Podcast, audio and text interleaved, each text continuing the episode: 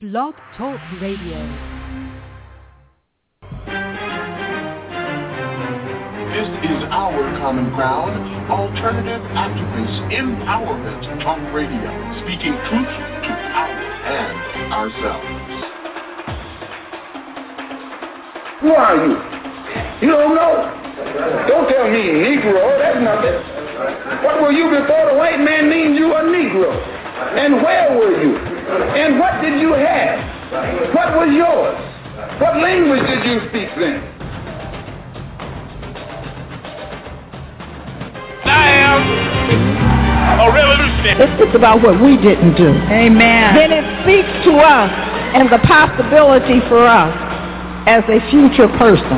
Because ultimately, our people's future resides on what we do outside of the White House. African descent fairly, America failed. She put them in chains. The government put them on slave quarters, put them on action auction blocks, put them in cotton fields, put them in inferior schools, put them in substandard housing, put them in scientific experience experiments, put them in the lowest paying jobs, put them outside the equal protection of the law, kept them out of their racist bastions of higher education, and locked them into positions of hopelessness and helplessness. The government gives them the drugs, builds bigger prisons, passes a three-strike law, and then wants us to sing God Bless America? No, no, no. Not God Bless America.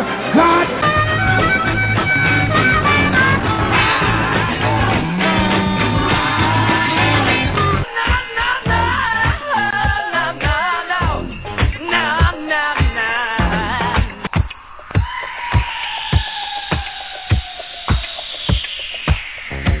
Our Common Ground with Janice Graham. Our common ground, speaking truth to power and ourselves. Our common ground, a higher ground for discourse, discussion, solutions, and ideas. I'm Janice Graham, and I'll be listening for you. Talk, talk that matters. matters. Transforming truth, truth to power, one broadcast, one broadcast at a time.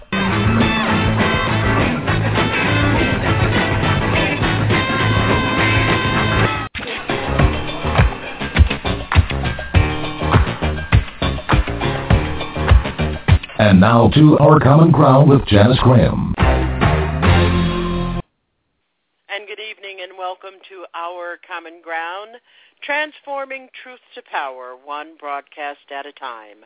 On this December 7th, we join the world in saying farewell Madiba on the death of Nelson Mandela, the former president of the, the, the of South Africa and the founding leadership of Spear of a Nation. Tonight at Our Common Ground, we'll be looking at the authentic era of South African Revolution and the leadership brought to it under the Spear of the Nation by Nelson Mandela. You know, it is really interesting that many are ordinarily recalling that Nelson Mandela was labeled a terrorist. It occurred to me this uh, week as we have been thinking about his contribution to uh, the revolutions of modern history, why F.W. de Klerk, who was the president preceding um, President Mandela, was never called a terrorist, even though his regime terrorized a nation of people for decades. When the ANC engaged in self-defense, when they made allies around the world who believed in their call for freedom, they, including Nelson Mandela, were labeled terrorists. And we're going to be talking about that and many issues about what the life of the revolutionary Nelson Mandela was all about. Tata Madiba. Nelson Mandela is now gone from us, and we should never forget his revolutionary leadership. We should never, ever be remiss in remembering why he was imprisoned, how he was imprisoned, and we should dance and clap and sing the songs of South Africa's long struggle against apartheid, which continues to exist. Thousands of people, however, came on the streets in learning of his death to both mourn and celebrate the life that shaped their country. Newborns on their mother's arms to the veterans of the struggle, people of all colors and creed gathered outside the landmarks of Nelson Mandela all over the country, looking at and remembering his remarkable journey from radical activist to political prisoner to Nobel Peace Laureate to president to being in his final years an icon, the world's most hallowed Madiba, was a rare and fierce revolutionary leader, and we should never allow mainstream media, our authors from the right, to convince us that that part of his life never, ever existed. So tonight we're going to be talking about his leadership of Spear of a Nation with our guest, Dr. Tommy J. Curry, professor of philosophy at Texas A&M University. Dr. Curry's work spans across the various fields of philosophy, jurisprudence, Africana studies, and gender studies. Though he was trained in American and continental philosophical traditions, Dr. Curry's primary research interests are in critical race theory and Africana philosophy, and we're so pleased to have him back with us at our common ground tonight. And we thank each and every one of you for joining us. In order to get started tonight, we all need to be on the same page. So, of course, we have some learning tools for you. And we hope before we bring on Dr. Curry that we can provide you with information filling in the gaps of what you do know. It was amazing to me as I saw a report on young people, young adults in this country who were asking the question, excuse me, am I missing something? Who is this man, Nelson Mandela, everybody is talking about? Thank you for being with us. And um, we hope that we can empower your understanding of what a true revolutionary is all about. I'm Janice Graham, and this is Our Common Ground.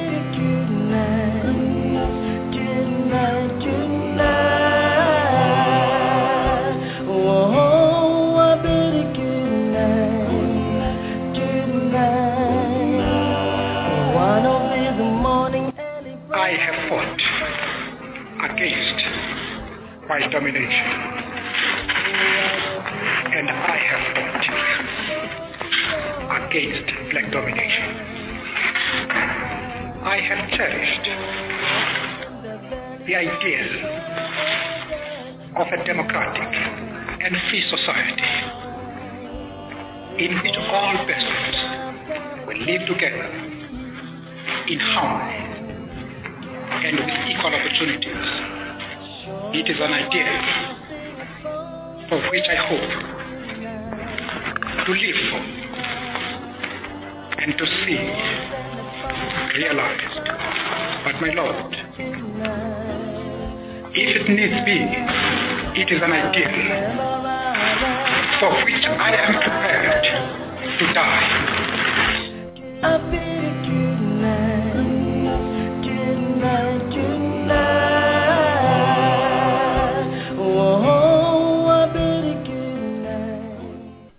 One of the mistakes which uh, some political analysts make is to think that their enemies should be our enemies. That we can and we will never do. We have our own struggle which we are conducting.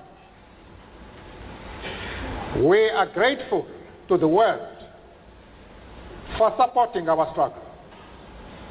But nevertheless, we are an independent organization with its own policy.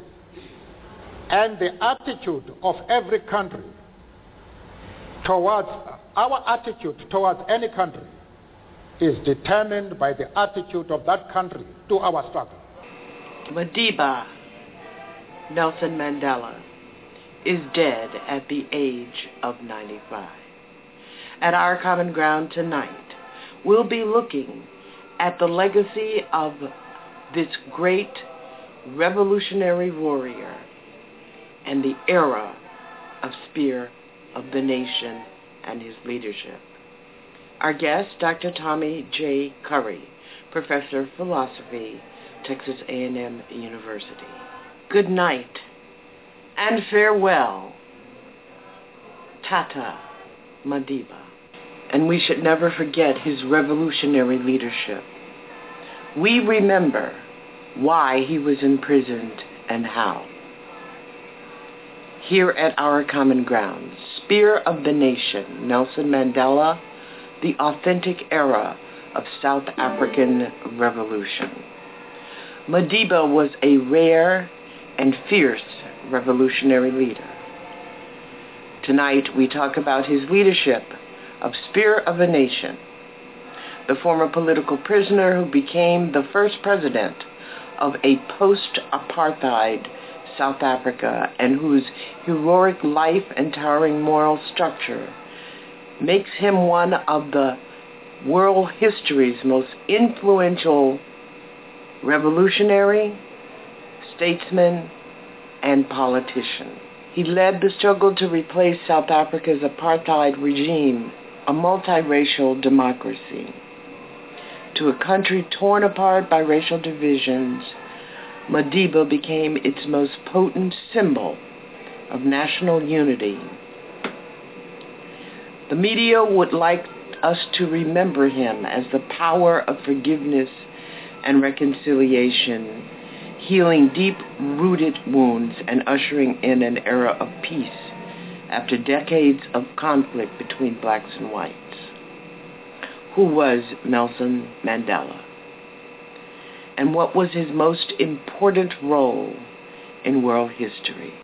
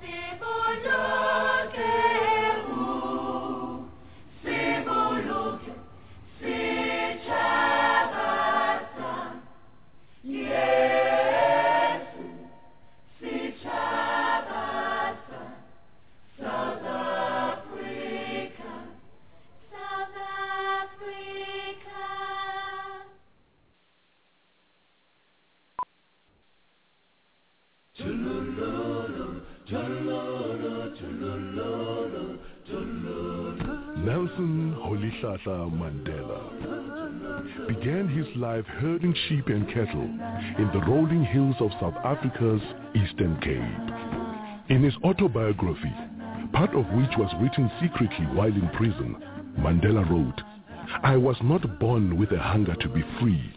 I was born free. Free in every way that I could know. Free to run in the fields near my mother's hut free to swim in the clear stream that ran through my village, free to roast mealies under the stars and ride the broad backs of slow-moving bulls. It was only when I began to learn that my boyhood freedom was an illusion, when I discovered as a young man that my freedom had already been taken from me. that I began to hunger for it. Nelson Mandela's given name, Rolihlahla, literally means tugging at the branches of a tree. But at school, he was given the name of another famous leader. When I went to school, the lady teacher, Miss Mdingane, asked, what is your name? I told him my African name, uh, Rolihlahla. He says, no, I don't want that one. You must have a Christian name. So I say, no, I don't have one. She says, you are, from today, you are going to be Nelson. So henceforth, he would be known to the world as Nelson Mandela. As the son of a chief, Nelson Mandela had access to the best education available to black people in South Africa at the time. Studying at Fort Hare University, where he first became involved in student protest, his refusal to accept injustice, unfairness, and inequality would last a lifetime. South Africa, 1941. In his early 20s, Nelson Mandela moved to Johannesburg, where he first encountered the racial discrimination that would later become entrenched in law by the apartheid government. Working on the mines and later as a clerk in a law firm, Mandela pursued his law studies and joined the African National Congress, the oldest black political organization in South Africa. It was when I came into the African National Congress that I realized that uh, Xhosas are only a part of uh, the African people. That the task of the ANC was to unite the African people and out of them build a nation. In 1948, the nationalist government was voted into power by the white electorate in South Africa and the battle lines were clearly drawn. Comrade Oliver said, well, I like this because we now know we have an enemy in power. And I think that we're going to have a better opportunity of mobilizing our people. Our policy is one which is called by an Afrikaans word apartheid. And I'm afraid that has been misunderstood so often. It could just as easily and perhaps much better be described as a policy of good neighborliness.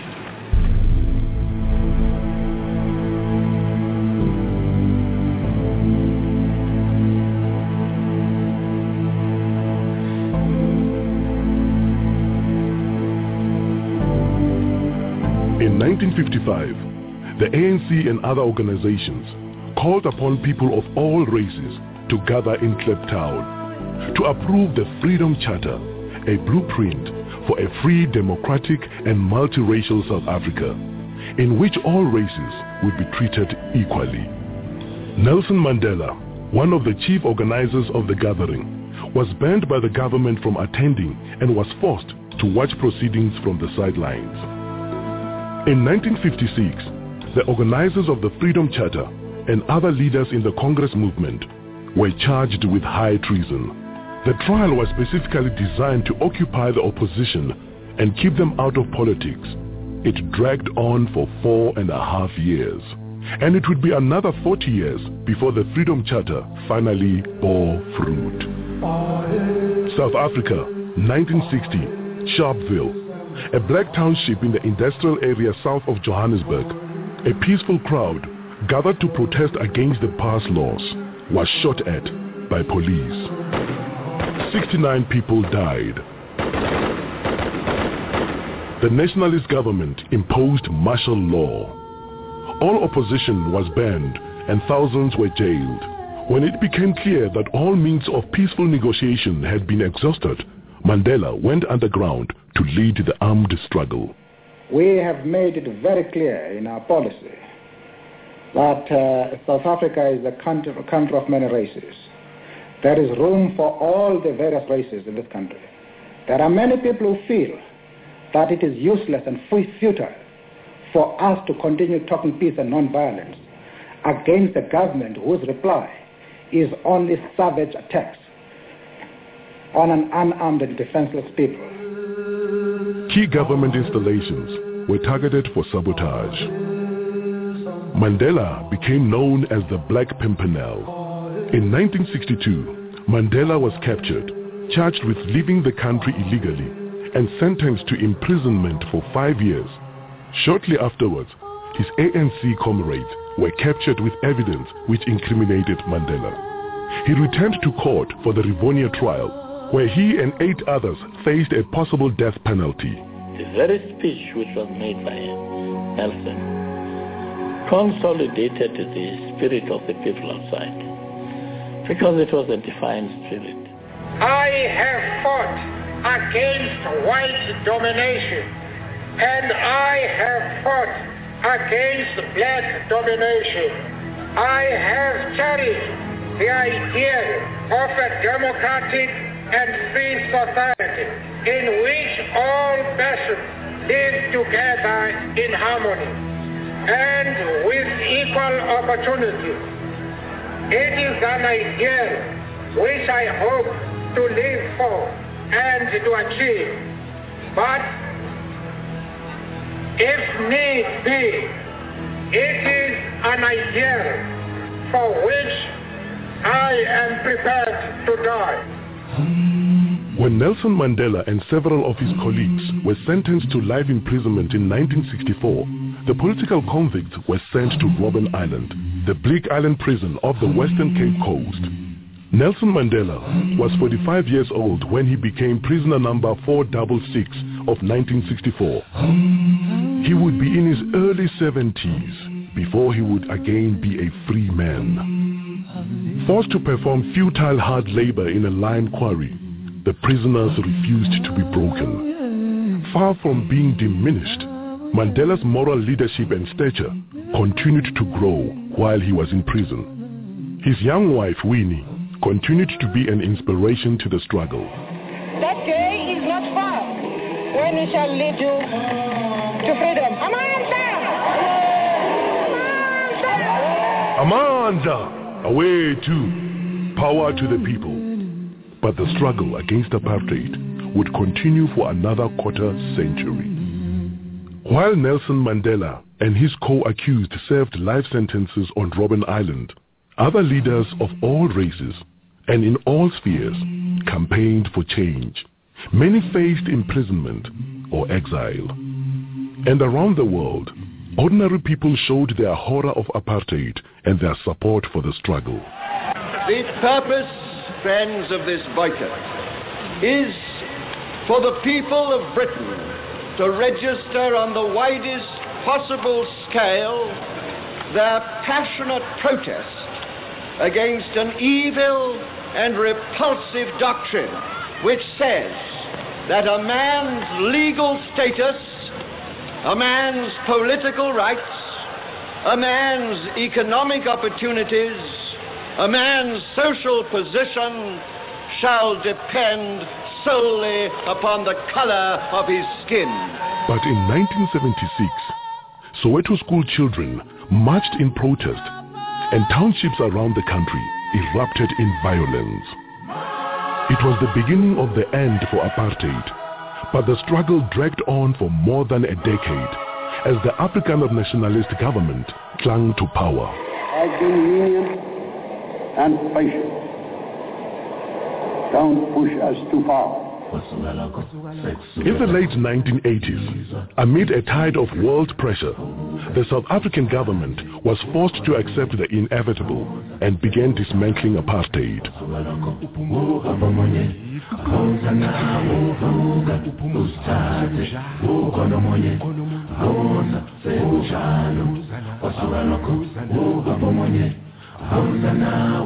In 1990, at the age of 71, Mandela was released unconditionally.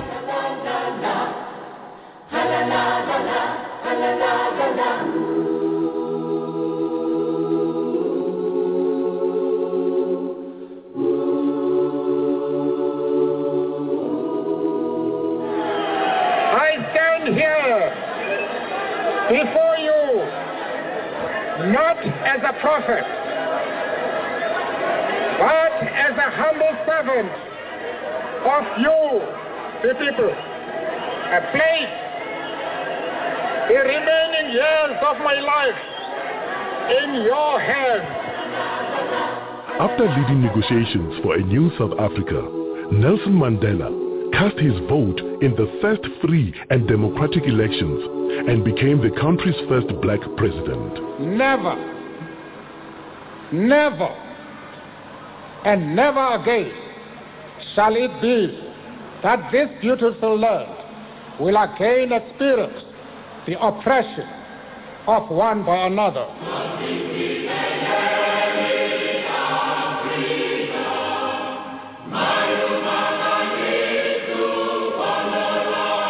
For the duration of his presidential term, and throughout what should have been a well-earned retirement, he has worked tirelessly to entrench the ideals he has so long stood for, becoming universally revered as an icon of leadership and humanity.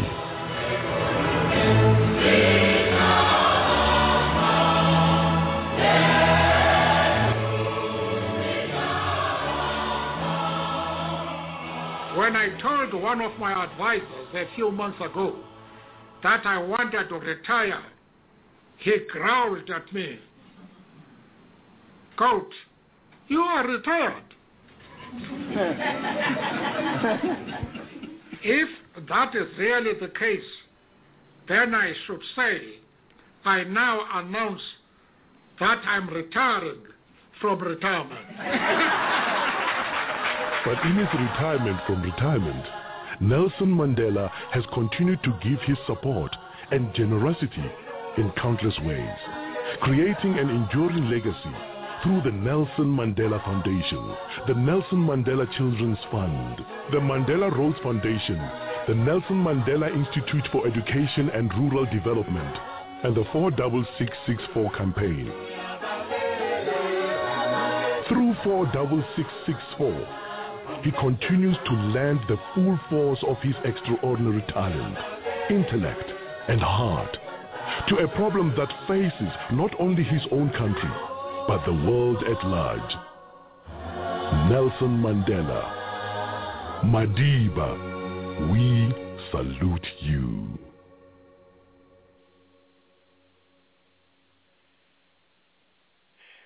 Thank you for being with us. This is Our Common Ground. We want to note that one of the things that is glaring as African Americans in this country uh, look back at our history uh, intertwined in the history of the struggle for uh, freedom and justice in South Africa, that there are many, many similarities, both uh, pre and post-apartheid that we share. But one of the things we want to look at at our common ground tonight is why we identify. This is a very um, personal uh, story as we look at the legacy, the revolutionary legacy of um, Nelson Mandela tonight for me.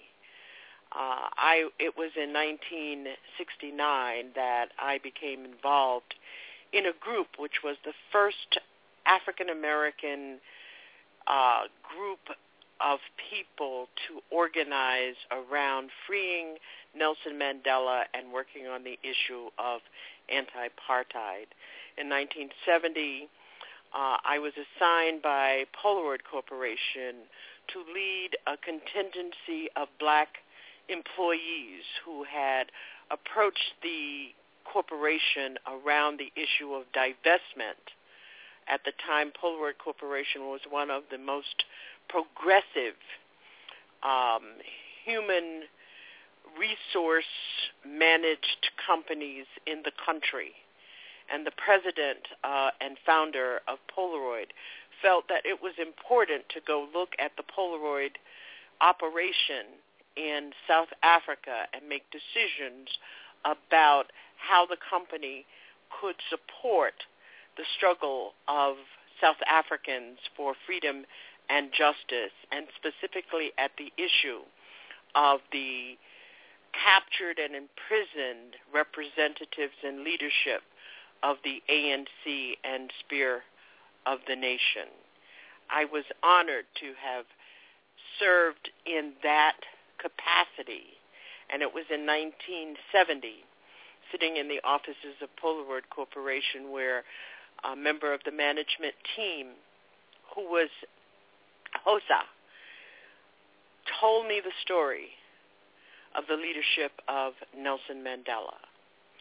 And from 1970 until Nelson Mandela walked out of the gates of Robben's Island Prison, I was a serving member of the Free Mandela Commission and um, Trans Africa.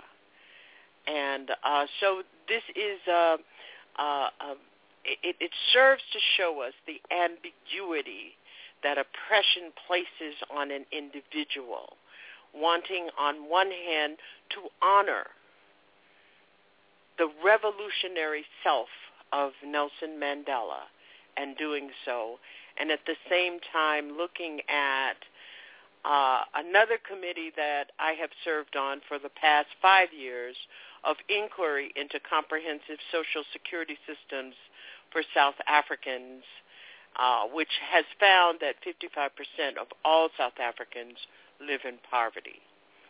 And that in 2002, the committee, as we went into various rural areas in the country, estimated that 11 million children between birth and 18 years were living in dire poverty in South Africa on less than 200 rand per capita per month.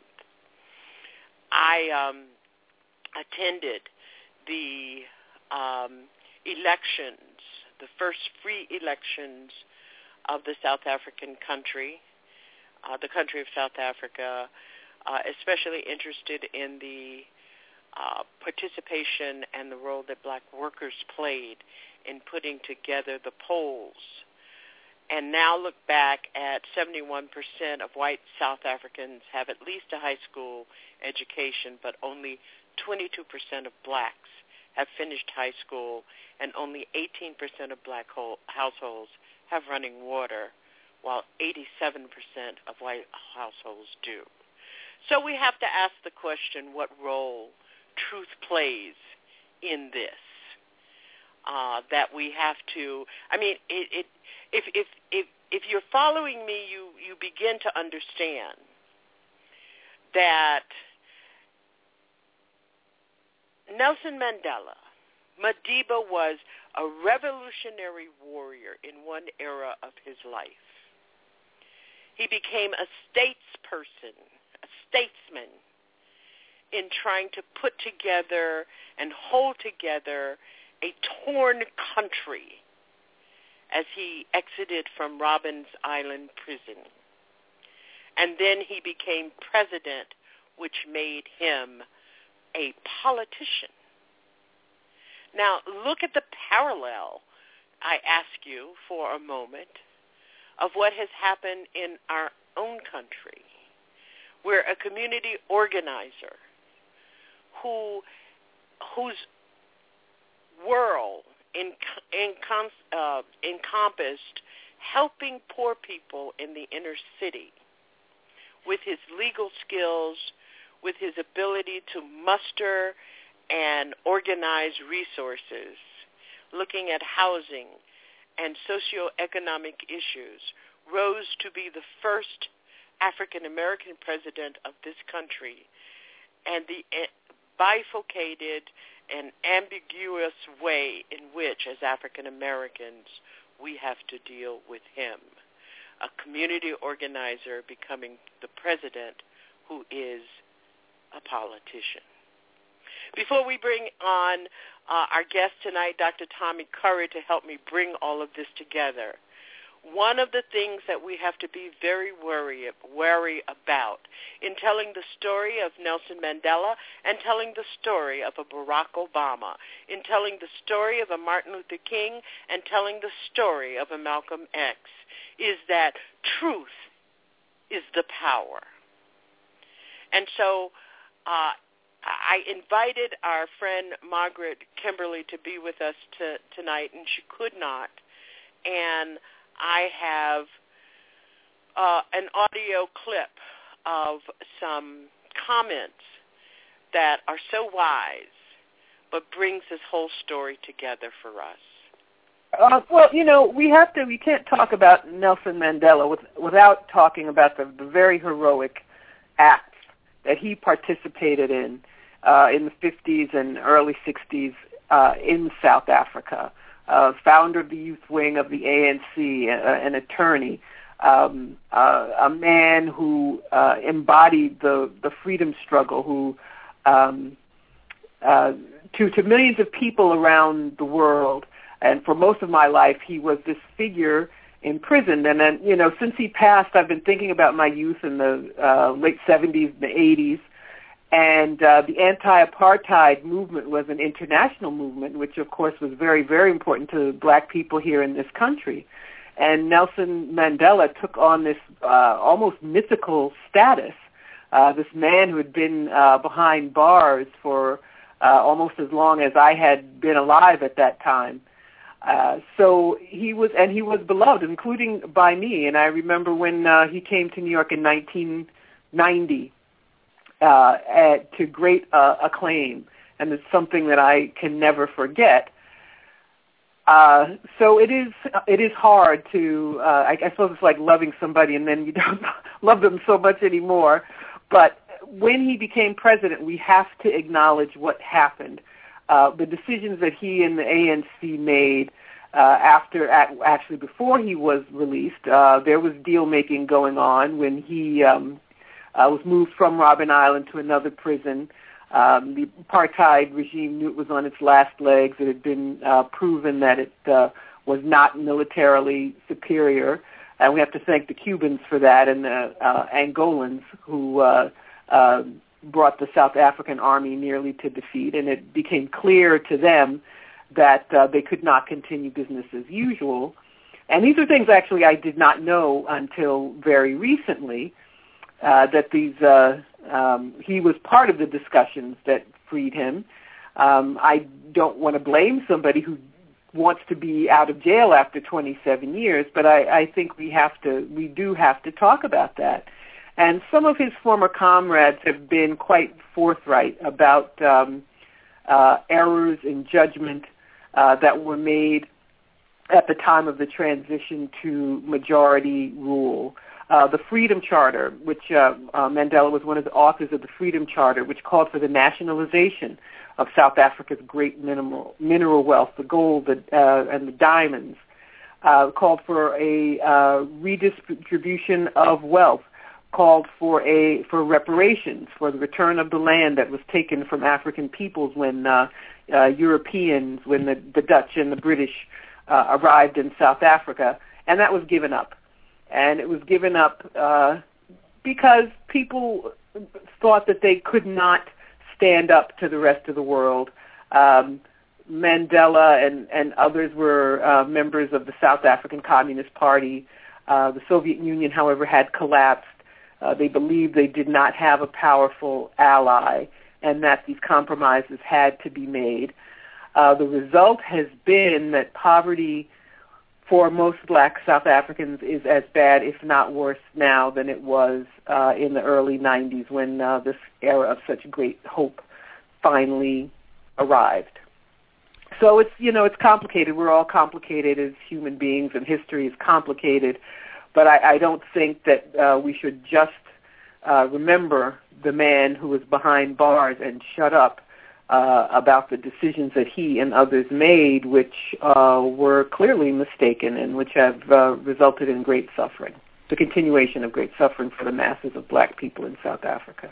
In his book about his experiences working with the ANC and the Umkhonto Sizwe, uh, uh, Frank Wilderson writes in his book Incognegro about a story that uh, he experienced working in South Africa in the, the mid to late 80s and talking with some folks highly involved in the struggle down there, some young young men and women in, at this one point in time, and saying to them that in, at that time that he and he at great risk actually to his own personal safety, that he thought that the best thing unfortunately, that the best thing that could happen uh, for Mandela and the struggle would be that Mandela uh, not be freed, that he die in prison.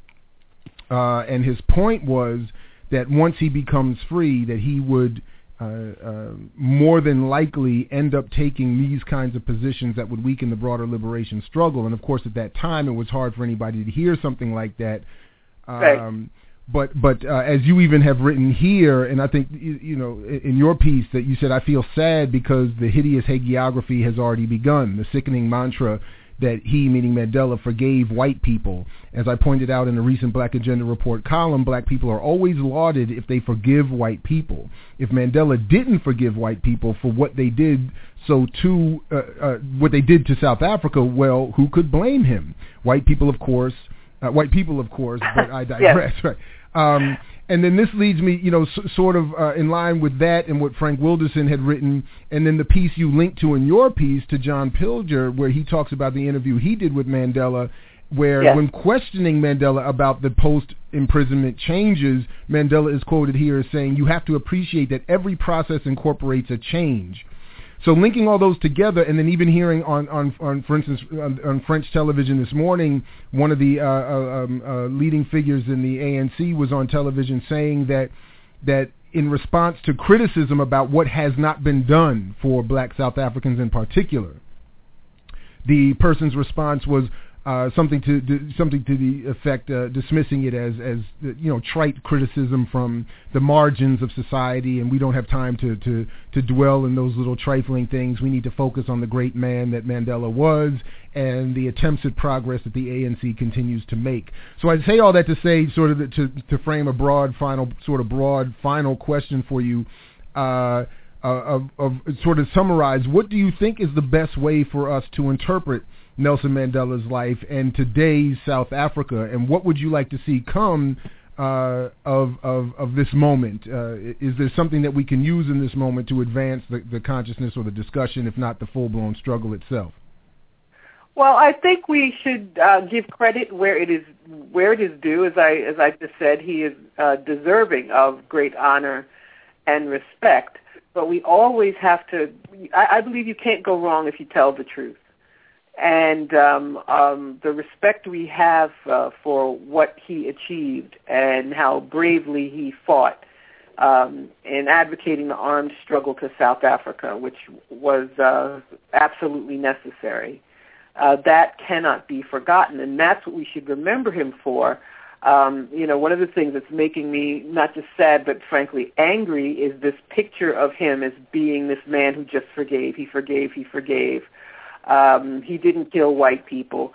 Well, you know, I don't. I don't know if he, in his mind and heart, forgave anybody. But forgiveness is overrated, especially when it comes to black people anywhere in the uh, on this earth and. Uh, in relate our relations uh, to white people, and we have to be very careful. When uh, I get very nervous when I hear about how forgiving a black person is, and I, I wrote a month or so ago about that some uh, uh, police brutality cases where family members were forgiving of people who killed uh, their children and, and so forth. But it's something black people are conditioned to do. So um, that's not the reason to admire Mandela. You admire him because of the Freedom Charter. You admire him because he was willing uh, to undertake and did uh, begin uh, uh, an armed struggle uh, against the apartheid regime. So those are the reasons to admire and respect him. Not that he was uh, some uh, uh, you know lightweight grandfatherly figure who who just said I forgive and you know, taking on this mystical, you know, it sounds like something Oprah created. Um, but so that's not the reason to to respect him. We respect him for um, the acts he took to fight against one of uh, history's worst injustices. But and we tell that truth, and then we tell the truth, the post-apartheid truth, which is not pretty, uh, of a, a country now that has some rich black people, but the vast masses still living in squalor, and a regime which, um, you know, the Sharpeville massacre in the early '60s galvanized the world uh, world opinion against South Africa when striking miners were shot and killed. Well, last year, striking miners were shot and killed. This time by black police in uh, a, a country ostensibly ruled by black people, and uh, so that is a truth that has to be told as well. And I guess I can just sum up that way. Just tell the truth. Uh, and we, then we can discuss how we feel about it or our uh, our anger or our sadness about it. But you can't do that honestly if we if we don't uh, lay it all on the line. And we thank uh, our common ground voice, Jarrett Bell, for allowing us to use this uh, interview and these sage words uh, from Margaret Kimberly, who wrote them on her blog, blog uh, face, um, blog space, uh, The Freedom Writer, and you can find it at freedomwriter.blogspot.com. I'll post it in our chat room, and for those of you who are listening, you can join us in our chat room at blogtalkradio.com backslash OCG. And we're going to um, thank um, Jared Berry and Margaret Kimberly again. Dr. Tommy J. Curry, thank you so much for joining us again at Our Common oh, Ground. You. How are you, my brother? I'm good. I'm good. How are you doing today? Well, you know, on this Mandela thing, Nelson Mandela's life and the struggle of the ANC and Spear of the nation was so much a part of the fabric of who I was for so many years. Um, and I have been so concerned about what the, de- the deterioration of life for South African blacks uh, for many years. Uh, I mean, there is most people are thinking that somehow South African blacks are freed and apartheid is over, but it really isn't over. And at the death and the during the illness of uh, Nelson Mandela, um, I, I've just been really really concerned. And upon his death on on Thursday on Wednesday, um, I'm feeling a, a sense of sadness, a sense of loss of both what was and what could have been. What was your response to um, how the media has has approached this? I mean, I, I just shut the TV off Wednesday night. I just, I, I couldn't do it. Yeah, I, I mean, had I think calls with comrades and yeah. and and continued to watch four seasons of Battlestar Galactica for the fifth time. so, what was your response, uh, Dr. Curry? And what do you think is happening uh, in this country? And I, I talked about the distinct uh, similarities between where we are in this country and where the peop- uh, the black people of South Africa are, and the political scene, because you know there's this uh, battle between the right and um, the black people of uh, South Africa. Same kind of attack, same kind of battle that we're facing in this country. Right, right. Well, I mean, my first reaction, of course, is uh, you know my expectation that it was going to be a kingification of Mandela. Right. I mean, you know, for for for things you see my Facebook post. I mean, the the media reaction is that we understand how the West has historically uh, pigeonholed.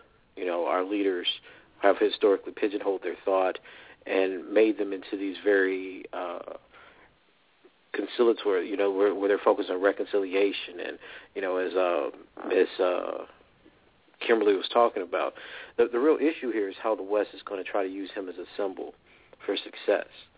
Right, that he's been a recognized leader, that this shows that dialogue, discourse, patience, that these are the weapons against racism, and that the periods of time where he was allegedly a terrorist, where he did embrace violence, uh, shows that in many ways that punishment, even though unjust, was necessary for us to get to this place that we're that we're at now. I mean, the story that we're that we're going to it's the same story we get with King, right? That you know he went right. to Birmingham jail, he was fighting, he was protesting, but at no point did he lift his finger against the white regime. And even though he died and became a victim of it, we're better off for it because now we've saw, allegedly solved the problem of racism. I think that when we look at the media and the propaganda, we have to be very careful about how we, we start interpreting and internalizing these symbols. Uh, you know, as I said last time, I think this is the same issue we have with Obama. And when someone like Obama gets up and makes a statement that uh, Nelson Mandela is an inspiration to him, and was one of the people that inspired him to, you know, seek out being the president of the United States, that we should really pay attention to something like that. Not only in the sensibility that we think Obama somehow represents progress for black people, but in terms of a neo-colonial and neoliberal state, what does it mean for a black person like Obama, who's clearly made deals with capitalism, Wall Street, etc., uh, the kind of oligarchs that are, are willing to wage class warfare as well as fund military warfare against darker races around the world, and Nelson Mandela, who at one time embraced and understood, much like Fanon, that apartheid and white supremacy was in and of itself violent, and that violence would have to be met with violence, uh, who comes out of prison, as you say, as a politician, as a presidential candidate that sees capitalism, that sees uh, certain deals and um, economic agendas being in the forefront rather than a fundamental systemic change that overrides material conditions like poverty, uh, like suffering, etc. So I think that, you know, the way that we parallel these things, the way the media spins these things, has to be really looked at uh, critically. I see the mistake that happened almost immediately after he died. You saw all of our uh, public intellectuals, our, our I call them the Facebook or for-profit revolutionaries, uh, jumping on talking about how great of a man uh, Mandela was. I don't think anyone could take anything away from what he did and what he dedicated his life to. I think he's certainly that kind of figure for African descended people. But there's lots of figures, uh, like Biko, for example, who was killed by the same regime that didn't get that didn't live long enough to be made uh, a national symbol. Was rather erased from you know the periods of history, except for those people that read him and keep him alive in terms of his revolutionary struggle. So when the media hones on to a black person, when the media embraces a black person, when they reduce them down to snippets, like he realized that he had to give up his hate and bitterness, or he would still remain in prison. Like when we get those kind of ideological moralizations of a person's thought and the way they encounter the world, especially something as harsh as apartheid or white supremacy, uh, we should immediately become distrustful. Because if we try to liken physical imprisonment, apartheid, segregation, death, rape, murder, if these things become just as worse as our, or just as bad as our moral thoughts, then we're in a real problem in terms of how we've allowed white people and white society and white supremacy to control the way that we actually define ourselves and define the material conditions of our imprisonment. So when you look at the condition of people in South Africa, when you look at the condition of African descended people in the United States, even under a black president, you have to ask yourself, what has about this has changed? If the mm-hmm. if the question of the issue is progress, then don't we measure progress in the materialization of a better quality of life for those people who are actually oppressed, or do we measure it by how symbols speak about it? And I think that's one of the great tensions that we're going to have to deal with, right? It's the tensions that we're going to have to live with. That every time we lose one of our ancestors, uh, they become reduced down to uh, you know pin quotes and fluffy feelings for their oppressor, and we celebrate that. Right. I mean, I think in this case, I think I mean I'm, I'm skeptical. I'm, I'm pessimistic if this happens. I'm doubtful if it'll happen. But I think in this case, one of the things we should do, especially academics, is try to hold on and actually write about the parallels between the story that we're getting from Mandela after his death and the way that all of our civil rights heroes, people like King, people like X, have either been demonized or praised for the same uh, ability of them to embrace reconciliation or the forgiveness of whites. Mm-hmm. One of the things as an activist, um, Tommy, that I'm always looking at is trying to help people, especially on this broadcast, to understand the differences between roles that we take on as struggalists and as mm-hmm. as activists. That a, a politician's job, a government worker's job, is not to be an activist an activist is for the people, which is why I still get goosebumps when I I hear the cry Amandla Awethu because we we understood at the time of this uh, of of of this struggle the struggle in South Africa uh, to free Mandela and to eliminate apartheid uh, in South Africa we saw it in the civil rights movement and the black power movement in this mm-hmm. country. It really is about understanding what power to the people really means. Absolutely. Where a revolutionary stands is not the same place where a politician stands. And one of the things people get mad with with um, Playthell Benjamin when Playthell Benjamin says that politics is the art of the possible. And in that, compromise and capitulation is a natural instinct to make the bad to make the boogeyman go away. Mm-hmm. And so what we hear in these speeches are the things that should inspire the people to take on the power and responsibility that they have of lifting oppression from themselves because it's not coming out of the White House and it certainly was is not coming out of the par uh, of the Parliament of the of South Africa. One of the things that uh, always comes to mind for me, and I, I attended uh, the inauguration of Nelson Mandela, and at the time had the sentimentality walking around. Uh, I spent three weeks in in in, in Cape Town uh, after the inauguration, and I was thinking, oh wow, I could live here. I could teach at the University of Cape Town, and this would be great. But then I have to go back and I have to think about the 1985 speech that Botha made in front of uh, in the South African newspaper um, in in a in a in a in a in a, in a speech to the cabinet, uh, the South African parliamentary cabinet, where he says that Pretoria has been made by the white mind for the white man. That's a quote. Mm-hmm.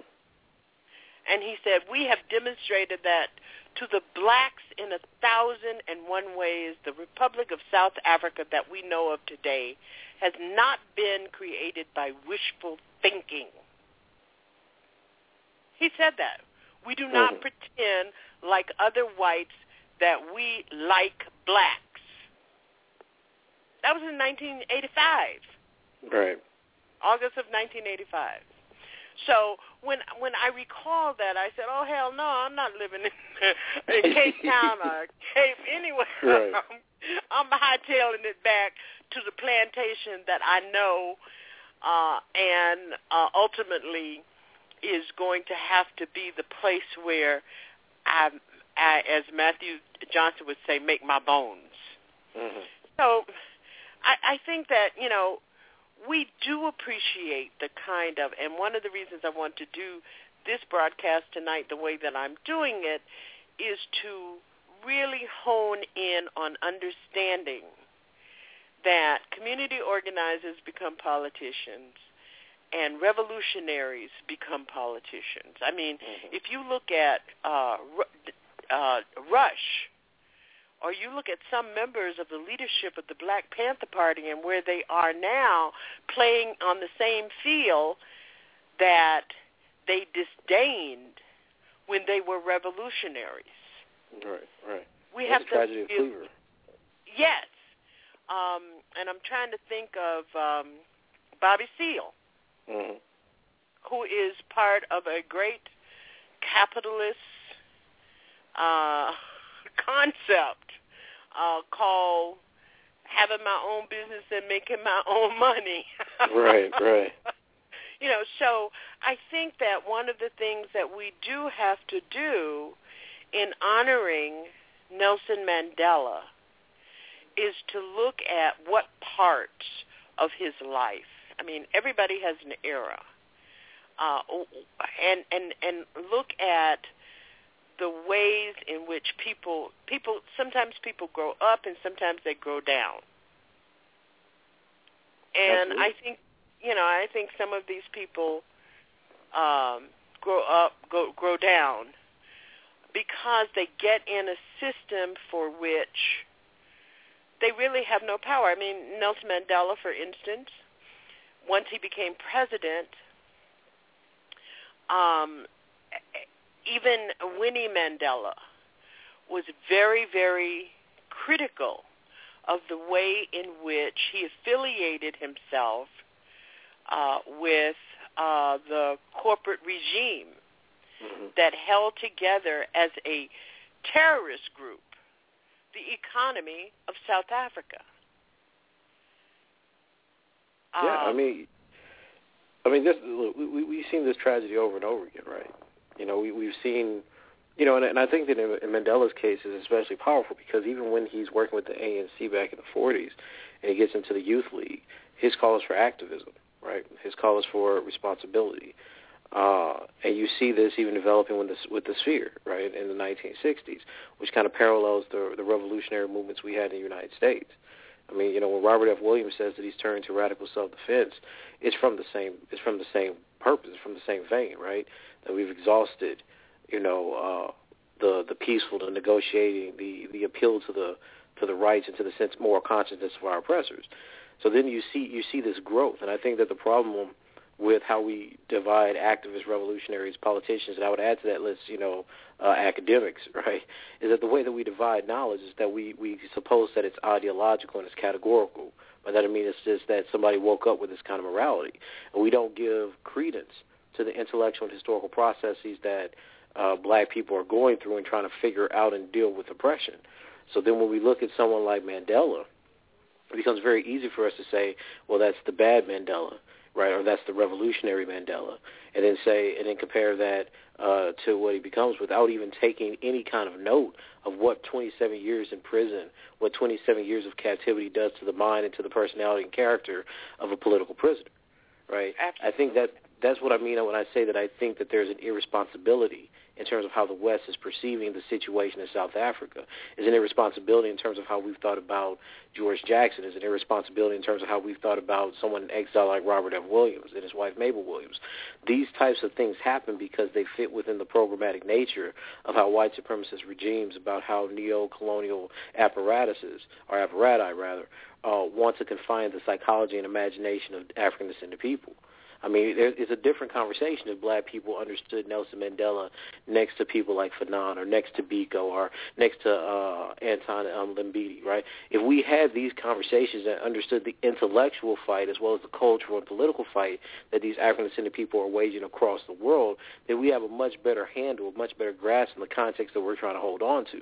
But now we just divide it up into people who's like, oh, well, we know he was a great leader. We know that he was about reconciliation. We know what the, you know, TRC, the Truth and Reconciliation uh, committees were about in South Africa, and we make him a part of that, and we celebrate that part. But then we demonize, we try to distance ourselves, or we we use it for you know the very brief token moment that ah we know Mandela at some point was radical uh, when he in the 1960s when he's in hiding he's you know with the MK. So if we don't if we don't contextualize, as you're saying, if we don't contextualize the role of the politician, the activist, the revolutionary, and then the people who write about these folk, uh, they get lost. Their lives get lost, and it gets Mm-hmm. reduced down to things, to categories that we understand. The the problem, you know, as I was saying, and what I fear is that seeing these kind of popular and public intellectuals doing this work on uh, Mandela and you know trying to figure out well how does this work? Why should we care? Why is he a bad issue now? Is that they're doing it for recognition. In other words, they're doing it in ways that coalesce or that uh, converge with their with their predetermined ideas. So they'll emphasize radicality for one second, or they'll emphasize uh, you know reconciliation or faith or hope or discourse in the other.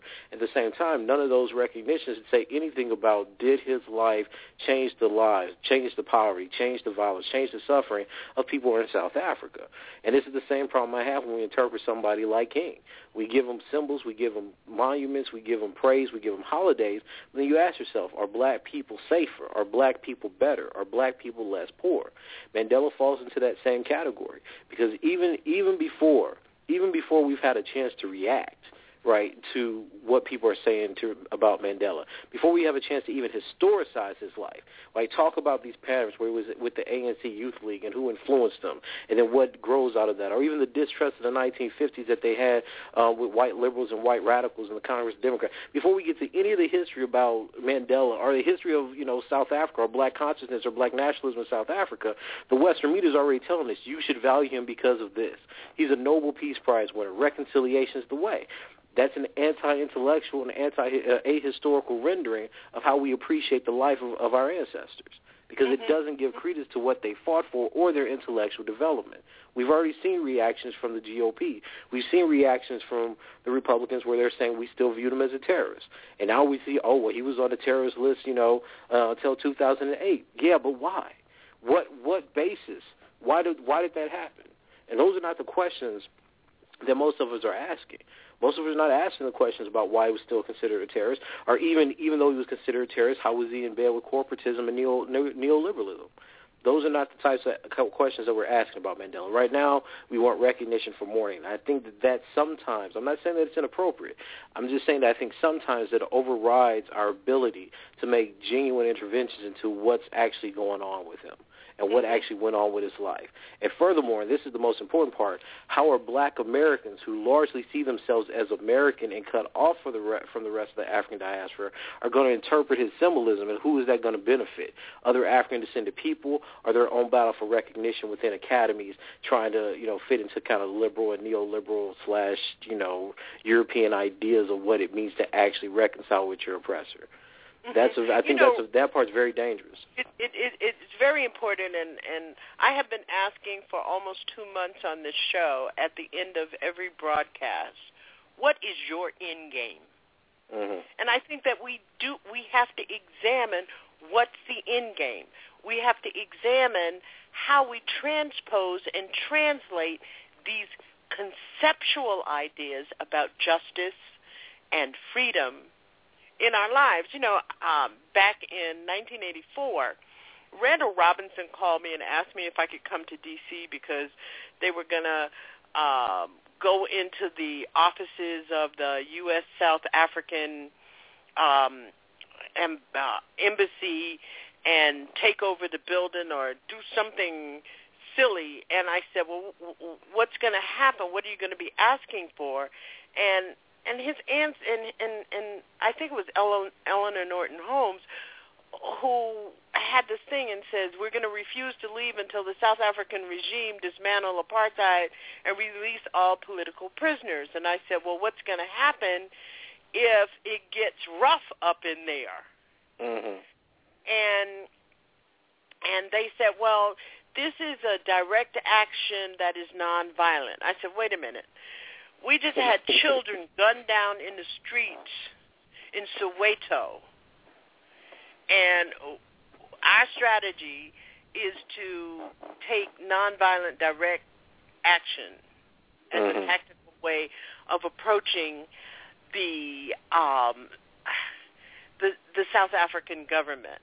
This is not good, folks, and I'm not traveling from Florida uh, to Washington D.C. to go to jail just because. Because it is not going to help us uh, initialize uh, the free South Africa movement in the United mm-hmm. States. So they went and did what they wanted to do. They went to jail, and that was the end of that even though there were sit-ins that took place in, in dozens of uh, cities across the country.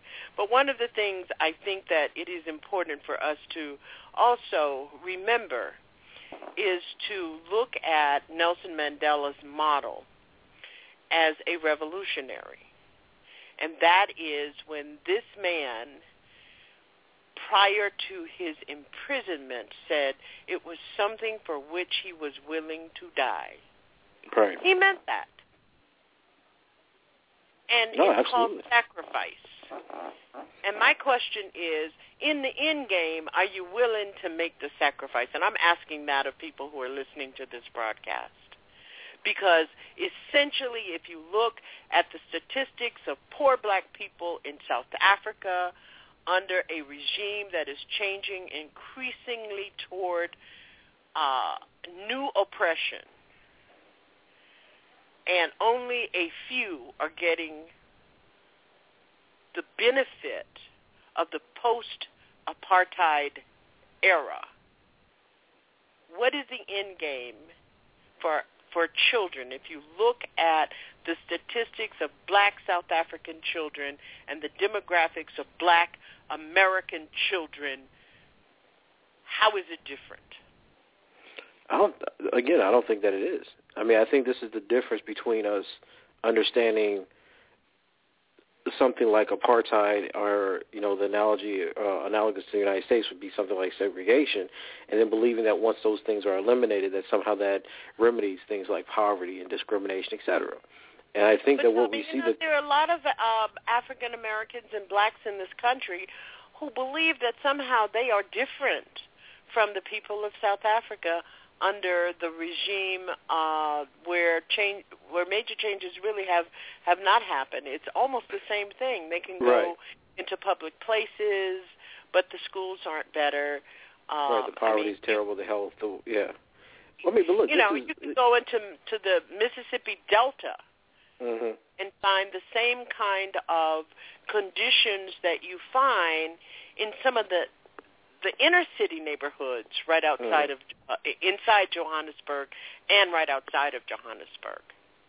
Yeah, I mean, th- but this is what Du Bois told us back in the '60s, right? They give Black Americans rights. They make them believe they're citizens. They're going to turn their back on the rest of Africa, right? This the process isn't new, right? The process isn't new, and the problem is that Black people in America largely see their fates as being separate than those of South Africa, Africa, and the rest of the places in the diaspora. I mean, this is the reality right? This is the reality that we believe somehow that our protests, our celebration of people like Obama, that our class privilege, or even though it's not really class privilege, the fact that we're American and we're in the West, somehow overrides our connection, right? Mm-hmm. So mm-hmm. the pro- and, and again, I mean, we should take this very seriously. I think again, I think that we say this stuff tongue in cheek too many times.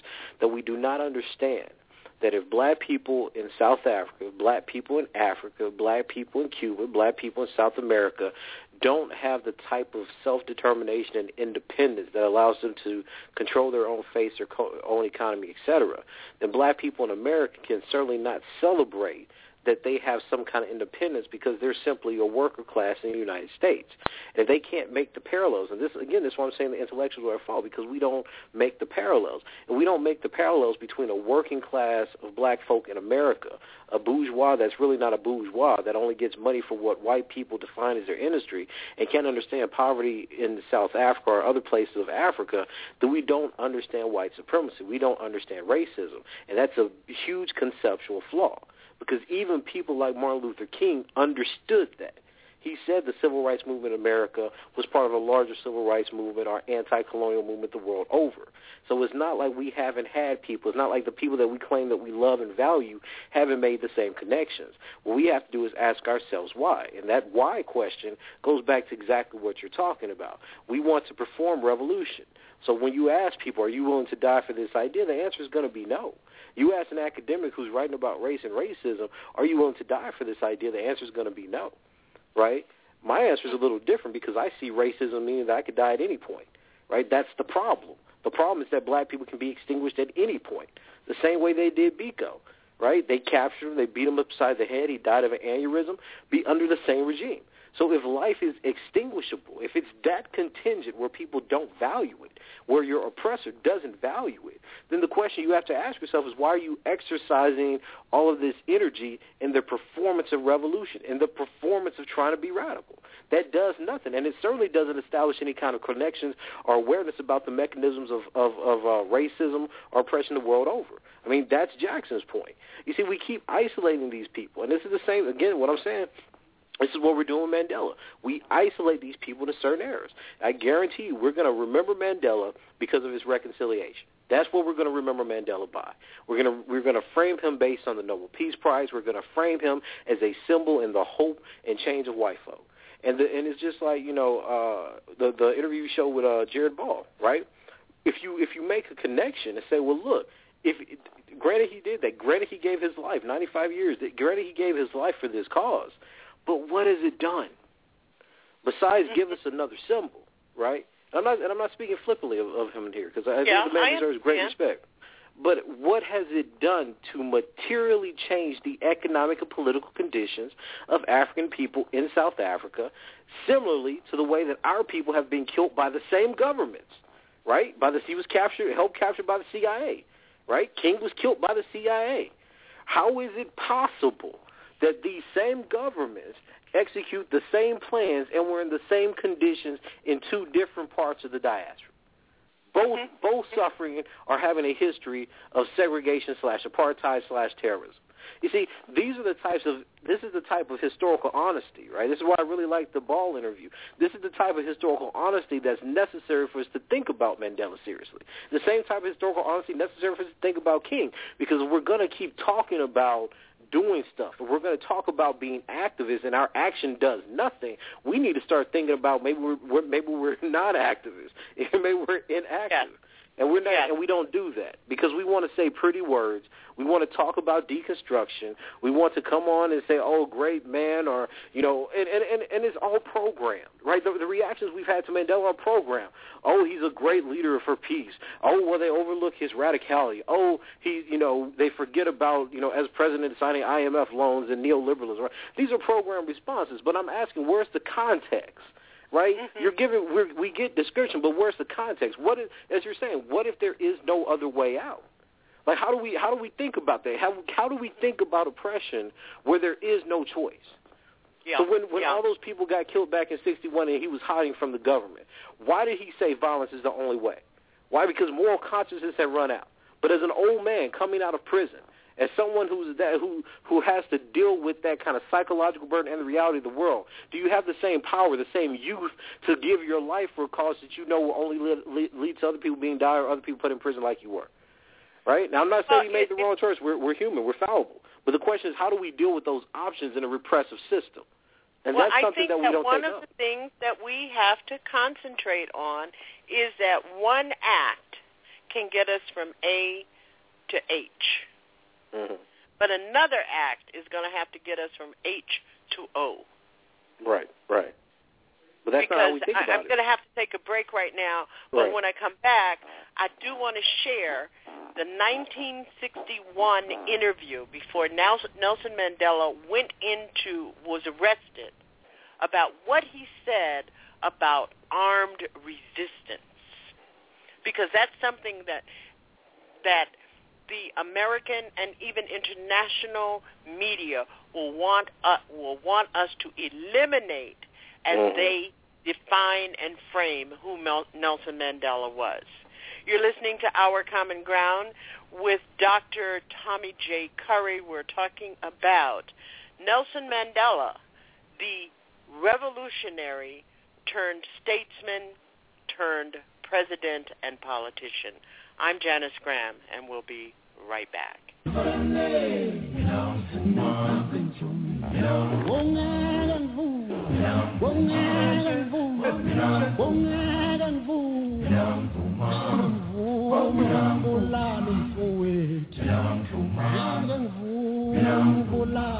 Tuned into Our Common Ground tonight in tribute and remembrance of Nelson Mandela, Madiba, his life and revolutionary self.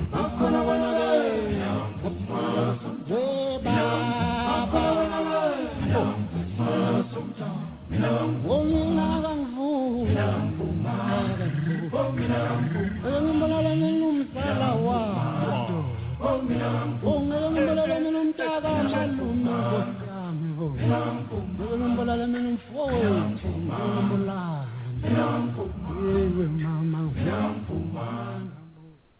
It's Blanche, Blanche, Blanche. Premiering Monday, December 30th. Reason, Resistance, 10 p.m. Blanche, Blanche, Blanche. Outside the Matrix. Ongoing dialogue, discussions, and guests to elevate you to perform at our highest and greatest potentials. At TruthWorks Network, December 30th. Join Blanche with an exclamation point.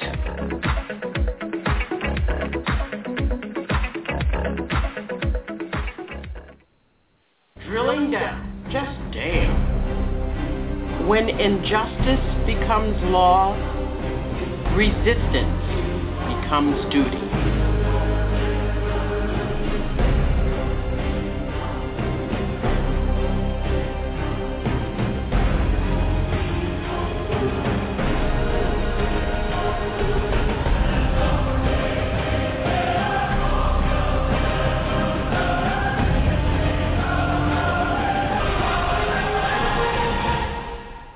Is Alpha, hosting the best of Pushback Talk Radio. The Alpo Show, only at TruthWorks Network. Fridays, 10 p.m. India Declare, real, raw, and right now. Join India Declare, real, raw, and right now. Fridays and Saturdays, 11 a.m. It's the I Declare Friday and Saturday brunch.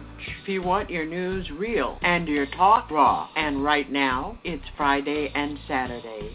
India Declare at the I Declare brunch. Real, raw, and right now, India is live. Friday and Saturday morning, 11 a.m. The I Declare Show with India Declare. On Blog Talk Radio. India Declare, real, raw, and right now. Soul with Dr. Matthew Johnson. Where spirit matters. Across the board, the reality of racism, the part it is playing in frustrating the aspirations of millions of black children all across this country through poverty, through inferior public schooling, through poor health care, etc., and recognize the part that racism plays in that, or, or or, or we aren't. And if we aren't going to recognize it for them, then we're not going to make any excuses about policy failures in the White House either. If it ain't no excuses for them, it ain't no excuses for him. If they can, if they can face the hell that they're catching and still be expected to succeed, then damn it, we expect to get a public option, and we expect to see some social justice, and we expect to be some, see something done about the plight of the poor. Don't give me that the economy is too bad. You know why? Because we got no excuses because we it's a zero sum game. We believe.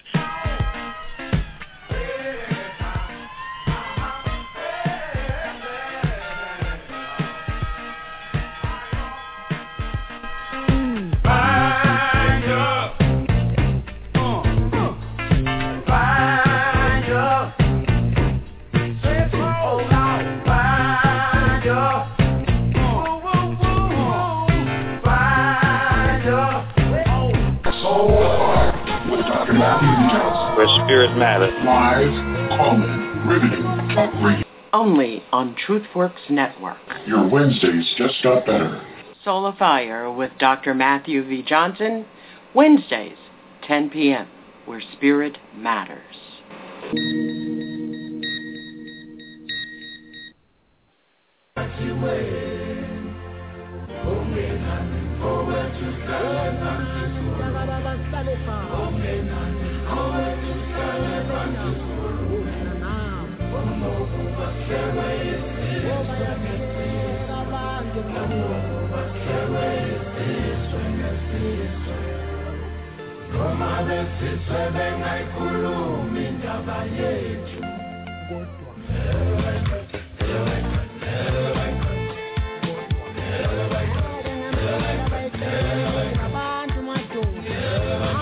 This is our common ground, transforming truth to power, one broadcast at a time. Thank you for being with us. Join us each Saturday, 10 p.m. And thank you for being with us again, uh, especially all of our chatters in our chat room. Uh, join us on Facebook and Twitter. Um, and we are here each Saturday, 10 p.m. Our guest tonight, Dr. Tommy J. Curry. He is the professor of philosophy at Texas A&M University. Tommy, again, thanks for, for joining us once again. Before we went on break, one of the things I wanted to do is to present this contrast that we've been talking about uh, in regard to uh, Nelson Mandela and, and share a 1961 interview that he did uh, in uh, prior to his imprisonment because I think it is important for people to understand uh, that uh, becoming in, in, leadership, it is a process, uh, and some leaders will get us from one point to the next, and that is why it is important for us to understand the end game, mm-hmm. to understand the players, the character, and how the character of the, the leadership is formulated, is transformed, and how it gets translated in the public discourse. This is uh, Nelson Mandela in 1961.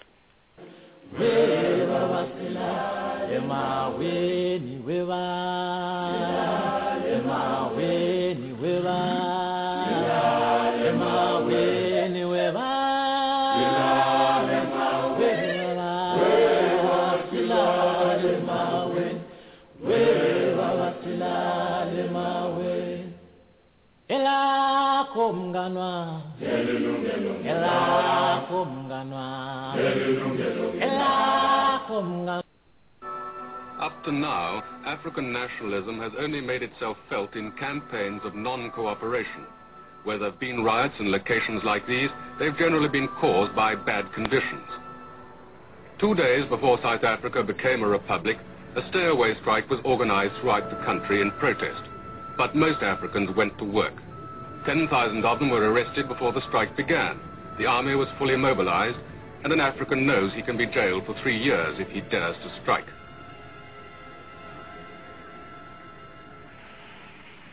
I went to see the man who organized this stay-away, a 42-year-old African lawyer, Nelson Mandela, the most dynamic leader in South Africa today. The police were hunting for him at the time, but African nationalists had arranged for me to meet him at his hideout. He is still underground. This is Mandela's first television interview. I asked him what it was that the African really wanted. The Africans require, want the franchise on the basis of one man, one vote.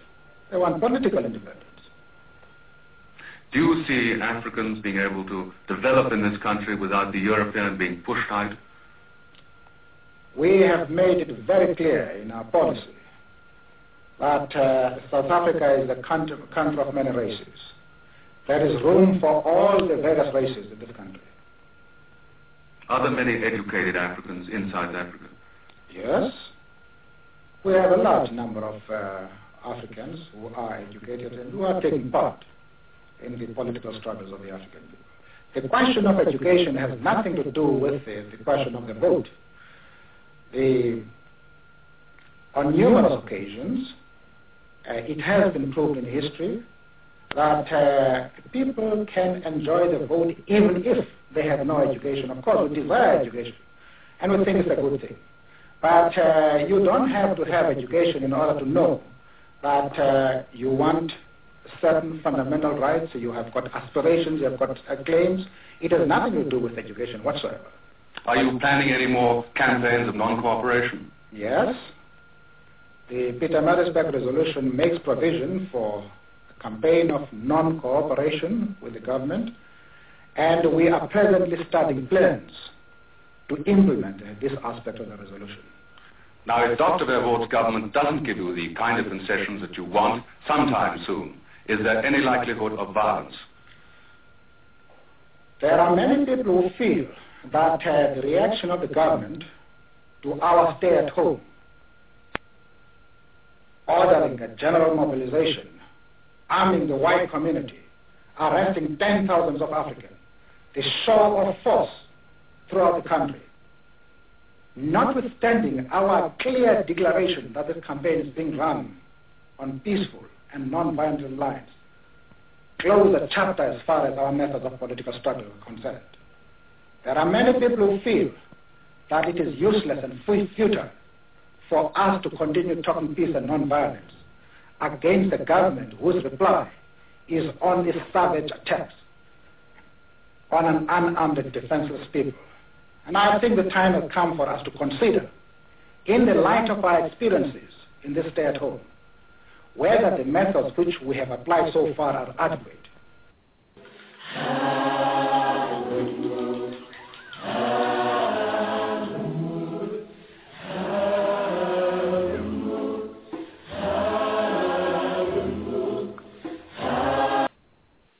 And Tommy, uh, and and for our audience, uh, this interview really shows that here was a man who was who was leading this revolution, this transformation, and he believed that armed resistance was the only action.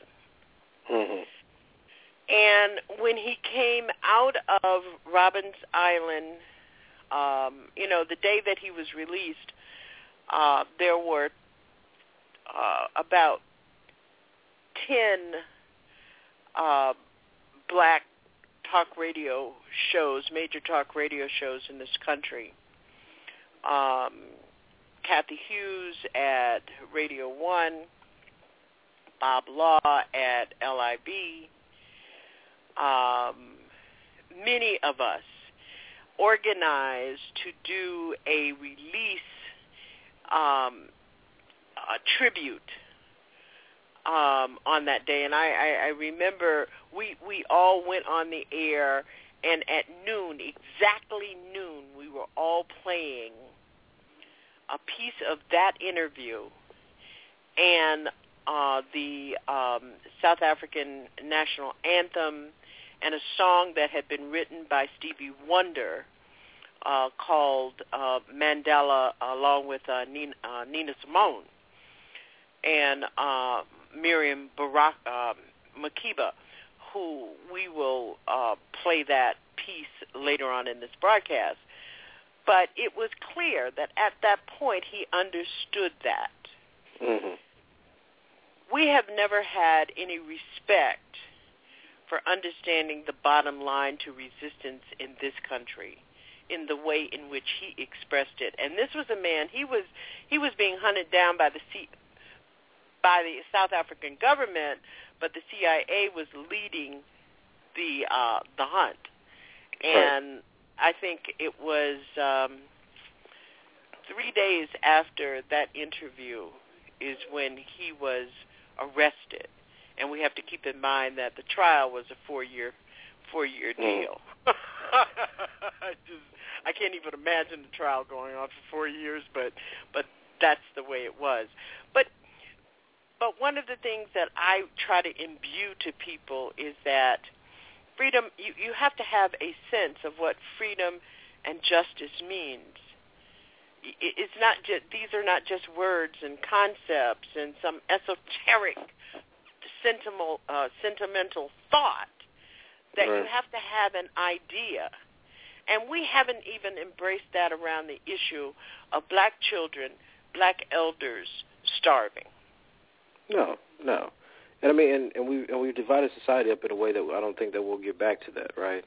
I mean, one of the things that you know, because I do a lot of work on um, you know, what I call anti-ethics or revolutionary violence, and one of the things that you realize in these thinkers that these people these intellectuals, these activists, these revolutionaries were not uh, isolated ideological, you know, thinkers, right? They didn't they just didn't insist on violence is the only way. They understood it after other means have been exhausted. They understood it because of the types of repression you get out of apartheid or segregation or slavery, et cetera, right? And I think that one of the things that happens, and you know, I had a conversation on Facebook about this today. One of the things that happens is that people want to condemn uh, revolutionary violence as a product of ignorance, uh, whereas reconciliation is a product of enlightenment. So especially when you're talking about black people, right? This is very dangerous, especially when you talk about black people. Black people are only rewarded, recognized, and respected by the extent to which they uh, forgive, you know, their white oppressor, right? Mm-hmm. Whereas if you have, but you celebrate, and this is very important, we celebrate all types of violence when it comes to the the, the protection or the expansion of uh, Western imperial societies. So you have people that are divided on the war, but you have people that support it. You have people that are divided on various aspects of American history. But by and large, people think that you know genocide and the slaughter of indigenous peoples, or the French War, or Revolution, etc., were necessary things to happen because we have this great country here. But when you imbue the same type of thing with black people, if you start from Haiti going forward, or you start with revolutionary thinkers like Fanon, or you start with you know, I think I think Robert F. Williams is a perfect example next to Mandela, given how close they were. I mean, Negro with Guns came out in '62. and Here you have this speech with him talking about the need for uh, the MK during uh, armed resistance, you know, strategic bombings, et cetera, in 61. You, you have black people looking at the structure and repressive system the world over and saying, look, we have exhausted for 200 plus years, we have exhausted every political and moral option we have. They are not responding, right? This is George Jackson talking about the ignorance of King, that he's a great man, but he didn't understand the violence of the times right? So you knew what his end was going to be. So we have these people, and then we don't afford them intellect when they have to when they respond with violence or when they say that the people must respond with violence. And I think it sets up a very dangerous calculus because see, when you tell people that the only way that you can survive, the only moral thing to do is to reconcile or be nonviolent, then what you in fact do is accept that the lives of African descended people, the lives of black people, are fundamentally worth less than the lives of the white people that you ultimately want to protect. Because in those moments of nonviolence in this type of repressive system, you're inevitably saying that the moral character of the black people, even when they die, is comparable to the lives of the white people who are still aiming to kill them. And I find that to be a deplorable moral calculus. There are because two things look, that come up for, for me as as you talk about this, and one Mhm. is that the lack of respect as Afri- as Black people in this country that we have for political prisoners in our own prison. Oh, absolutely. Leonard Peltier uh, comes to mind. Um, uh, um, I can't think of his name right now, but uh, he was out of pri- out of prison for three year for three days after being in prison for 24 years for the Mhm. Angola of the Angola Five, and died. And we had no respect simply because we buy the idea that these people don't look like us, they have no connection to us, Mhm. and therefore they are not part of our stream of interest. Right. Right, because we define the stream as inter- of interest as being the model of the ideal citizen.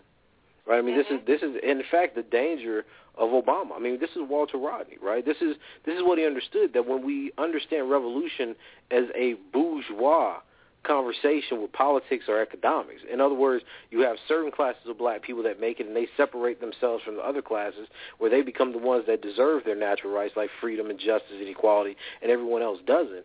Then you inevitably are going to end up in a situation where you have people where you just don't connect to people. Yeah. You don't yeah. connect to them. And I mean, Dr. look, I mean before Yep, I'm sorry. Go ahead. No, I was just going to say, look, before we even before we even made Trayvon Trayvon, we didn't connect with that because there were certain classes of black people who were just fundamentally uninterested in the assumptions they made about another poor black man being killed. The same way that we don't see the poor people in South Africa or the poor people in any of the majority uh, of, of African descent in any of these countries uh, as part of our struggle. We see ourselves making it as citizens and then them being in the poor third world. And I think it's a very dangerous, dangerous perspective to have, especially when people talk about wanting to study race or wanting to study black people or claiming that they have a real understanding of white supremacy.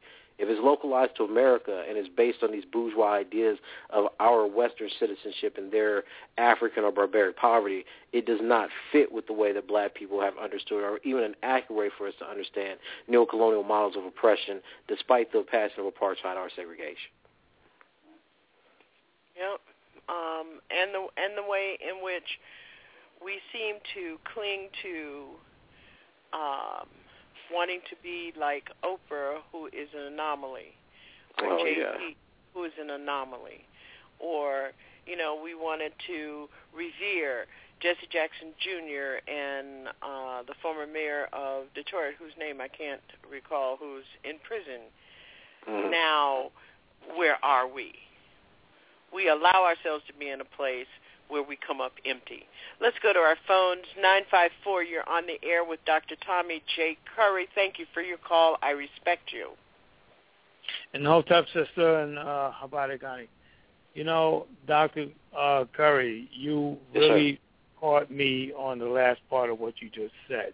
Because um number one, this country has the audacity to try to respect uh Nelson Mandela.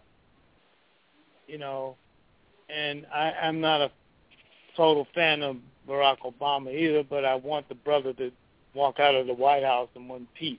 Mhm. You understand? Well, Yes, yes. What you entail, and I'm glad Sister CEO allowed me to get in on this time, that um, the hypocrisy, the lies, the deception, the fraud, and all of that, you cannot speak truth to power, and you're going to have our people and our children fight these wars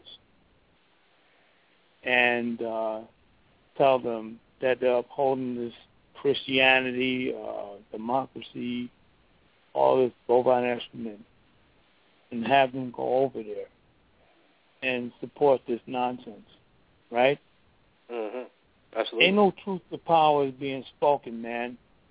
The, the deal is, is this: if you ain't gonna pick up a gun against the country, then you refuse to pick up a gun for this country. I'm living in Hawaii right now, brother, and the the the, the hardships here. There's a sister over here that has a, a archaeological thing with the uh, Bishop Museum. And Janice, I will share this with you later, or you know, in, in your little thing, Facebook, Facebook, or whatever it is.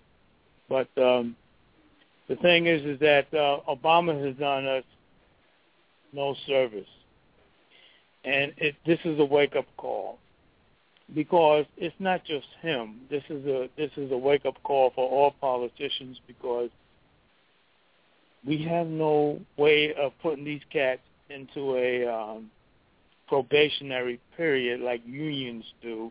If you can't produce within six months or three months in your tenure, you, you got to walk. Mm-hmm. You know, we, we we don't have that. So later for Obama, and you know they they over here these, these Hawaiian people, man. When you deal with their history here, and the uh, uh, the bishop trust over here, how they just link these people from the 1800s. It's the same deal. The only thing they didn't do with these these these folks over here, brother, is that they didn't lynch them, cut their heads off, and and lynch them like they did Africans in in, in the South, mm-hmm. in North America, and that whole deal. You know, that's the well, only uh, difference. But the same disparity and distinction of these people is still the reality. So now it's December 7th today in Hawaii, right? Senator Arnold died December 17th. I was here last December. So I'm tying this into all of us, to all our people first. Yeah. If, okay, Rondé. Well, thank you for your thoughts. Janet, um, please, will you let me finish? Well, I waited you know, a long time. You, you, you, I'll yeah, I, I understand seconds. that, but I've got other callers. But you made some good points. All right, you know where I'm going with this. So Yeah. if we ain't gonna not pick up a gun, then let's not pick up a gun for this goddamn country. Period. Okay, we got you. We're on the same page. 111, you're on the air. I respect you. Thank you with uh, Dr. Tommy J. Curry. Greetings to you, Janice, and greetings to Dr. Curry. Am I on? you doing? Yes, you are. Yes. Hey, Sarah. Okay. Yeah. Hey, hey, Janice, and uh, Good to Dr. hear from Cur- Um, you too, Janice. Uh, Janice, I'm glad that Dr. Curry has made made these points because I got into it yesterday with these so-called liberal white callers, and I'm going to tell all of you the black hosts for these radio shows that have white people listening and calling in. You don't want to call in after or before me because I'm going to slash you with my husband's straight razor. Do not call in and try and tell me nothing about being pacifist, about turning the other cheek because I'm going to cut you. And I'm going to cut you so you could bleed out like a hog. Because I'm sick of it. You know, this fool going to have the nerve to try and, and, and call in Janice and Dr. Curry and try and tell me that pacifism and turning the other cheek and being nonviolent is going to work. I said, well, how the hell can you be nonviolent with a bunch of people who come and invade your country, kill your people, steal your resources, sitting on their asses there and looking at you and don't intend to give nothing up, and you going to tell me that being nonviolent and, and, turn, and trying to go along to get along as what's happening in South Africa is the way to go? You see, white people worldwide, and I'm gonna I'm gonna make a blanket statement, and I'm putting all of the, all of them in this doggone boat. They all benefit from it. I don't give a darn if they say that they didn't do it, because to me, if you're saying that only a small percentage of your people was the one going around doing this violence, why the hell didn't the damn majority come in and put a stop to it if you wanted to stop it? Y'all all got a benefit from it. That's why you never stopped it. Because now you gonna sit back on your behind because the CIA they they ratted him out. They give up his position. They um the MI6 in the UK, they also were in on it. The South African police was in on it. Nobody don't go around and tell these damn Jews who's going and dragging these old raggedy people on their deathbed or life support system and dragging them to be tried for what they did to them in, in, in World War II. Nobody is telling them that they need to stop. So why the hell are you trying to tell black people now that we need to stop or we need to put it behind us? It's always when it comes to black people and it comes to us having something to do with white people, they always want us to turn away and to forget it, to move on, put it in the past, and try to move. You can't put it in the goddamn past because my ancestors is crying out, telling me that it is not forgotten. What they did to Steve Biko is, is, is unconscionable. Here, this they bash this man in the head. Let this man bleed out. Um, died in a radic cell. And then this Truth and Reconciliation, and I don't even want to talk about Winnie Mandela and what they did to their sister and demonize her and turn her into the angry black woman and, and, you know, put her into this position and then all of a sudden they're going to try and, and, and demonize her. I don't even want to go down that road. But these are the things that we have got to deal with, and we got a damn right to be angry because this stuff is fresh.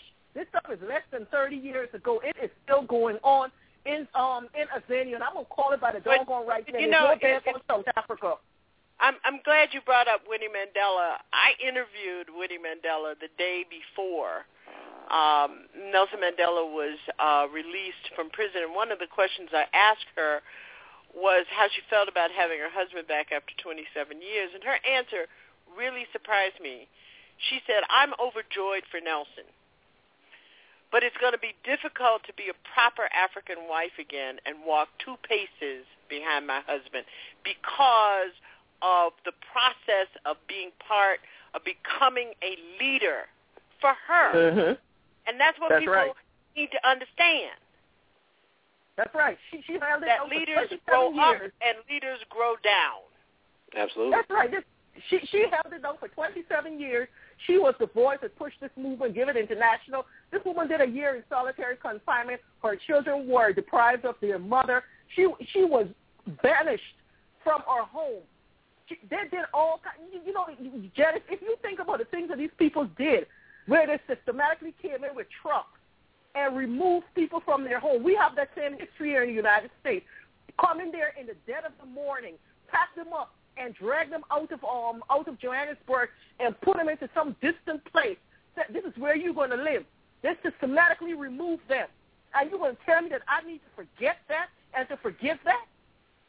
No, Well, uh, you can't. You know, it, There's it's like Margaret Kimberly said that we don't know.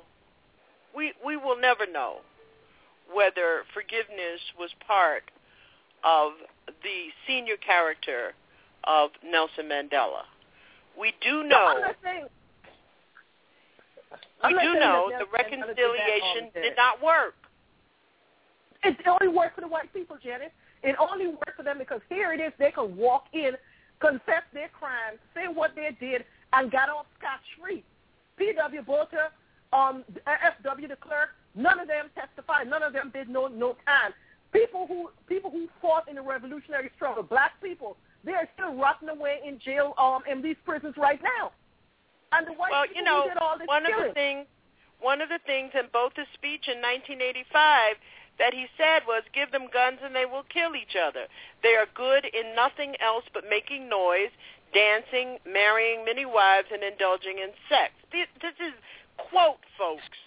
Let us all accept that the black man is a symbol of poverty, mental inferiority, laziness, and emotional incompetence. And then he went on to say, hence we have good reason to let them, all the Mandelas, rot in prison, and I think we sh- should be commended for having kept them alive in spite of what we have at hand with which to finish them off. And he said, Man. announced a number of That's new why- strategies, include, and he called it to destroy this black bug. Mm. We should now make use of the chemical weapon.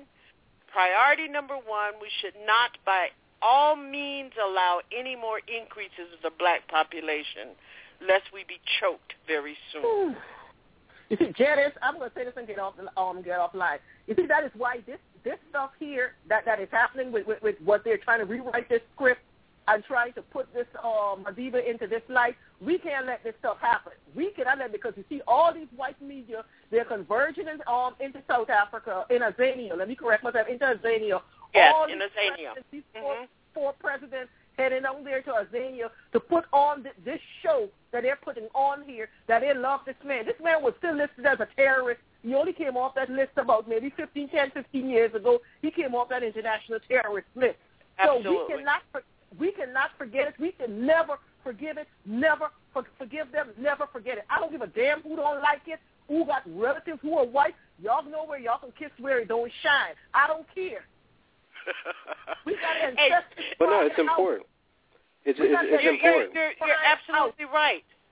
That's that's that's speaking truth, and we we all need to get clear about what they are trying to s- the the great another great setup. Yes, ma'am. And thank you all. I'm going to mute myself. Thank you very much. Okay. Thank you, uh, Sarah. Good to hear from you. Good to hear from Arande, and thank you both for your for your calls. You see, Tommy, one of the things that I love about Sarah and Arande when they call here, hmm they're not trying to put ties and and and tinsel. No, that was no, it was it was real commentary. Yeah, You know. yeah. and I and I can Um, appreciate that. But you know, there's a I think one of the things that we overlook, you know, in our conversations about violence, you know, uh, is that violence also keeps other people in check, right? I mean, so you think about the assassination of people like Fred Hampton, right? You think about all our leaders being killed. You know, it it also sends a symbol. You know, when we're talking about revolutionaries versus politicians versus activists, right? It sends a symbol about what your fate is going to be if you're going to be a black revolutionary. And and I think that the problem is is that when we analyze, and this is the, I, you know, I'm more than happy to blame academics. This is the academics' fault. Is that when we analyze violence within racial and oppressive systems, what we do not do is analyze how these systems are in fact set up to make people not want to revolt against them. So by us killing people like Fred Hampton, by us incarcerating people like Mandela, by them, you know, doing what they did to to Winnie Mandela, by them killing, you see, by them killing, it shows us that this is not what you want to do, right? Yeah. And even in our even in our communities, because so many black men are incarcerated, and our mothers and our women are taking care of our children. Right? They're going to say, well, what's their job as mothers to keep these children alive? So there's going to be a way even in which the conditions of oppression are going to de-radicalize the population. You're killing off mm-hmm. the men. You're impoverishing the women. You know where they're still put on the brink, where they still have to be mothers. They still have to function. So we can't overlook the ways in which the system is set up to take away the people who are giving their lives, i.e., our soldiers, et cetera, people like Mandela, but then also trying to systematically repress and oppress our women as well because of the ways that they have to deal with and try to keep children alive and exist in extreme poverty. You see, that, that's what I mean when I talk about us not doing the, the work necessary to talk about oppression. We'll talk about our identities all day. We'll talk about what Mandela means all day. But what we don't talk about is how the system, his life, was set up in a way to de-radicalize, or at least the version that they're giving of his life is set up to de-radicalize other populations, other African-descended people that are still dealing with these very same issues. And we could talk, you know, and that's just an extremely important point because we haven't made the intellectual connection about how violence in itself is not only horrible and dehumanizing, but how it's set up to make sure that we don't ever challenge it and pre- preserve certain types of regimes of suppression and repression. Yep. Dr. Tommy J. Curry, thank you so much. Uh, Thank you, ma'am. Thank you.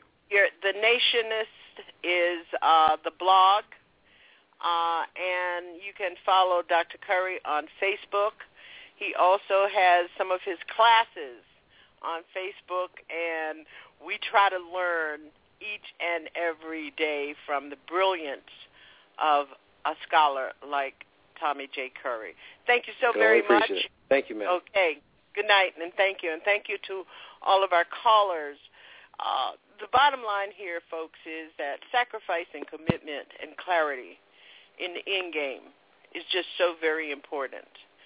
To understand that there are people who who come into our lives who make a difference, and there is no doubt that the work that Madiba undertook as the leader of uh, Spear of the Nation was important to all of us.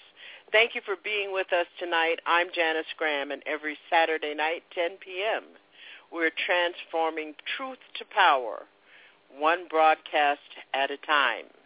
And don't forget to check us out on TruthWorks Network.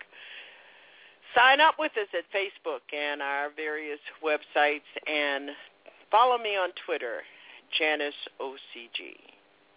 Thanks to Dr. Tommy J. Curry and um,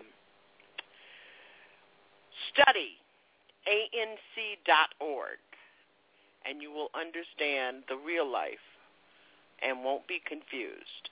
I'll see all of you on Wednesday at Riverside Church for the memorial for Madiba, Tata Madiba Farewell, um, December 11th at 5.30 p.m.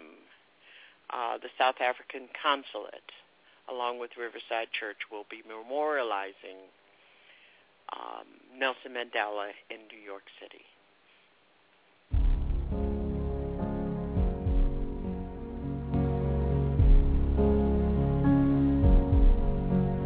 His day is done, is done. The news came on the wings of a wind reluctant to carry its burden. Nelson Mandela's day is done. The news expected and still unwelcome reached us in the United States, and suddenly our world became somber. Our skies were leaden. His day is done. We see you South African people, standing speechless at the slamming of that final door through which no traveler returns. Our spirits reach out to you, Bantu, Zulu, Xhosa, Boer. We think of you and your son of Africa, your father, your one more wonder of the world. We send our souls to you as you reflect upon your David, armed with a mere stone, facing down the mighty Goliath. Your man of strength, Gideon, emerging triumphant, although born into the brutal embrace of apartheid, scarred by the savage atmosphere of racism, unjustly imprisoned in the bloody maws of South African dungeons. Would the man survive? Could the man survive? His answer strengthened men and women around the world.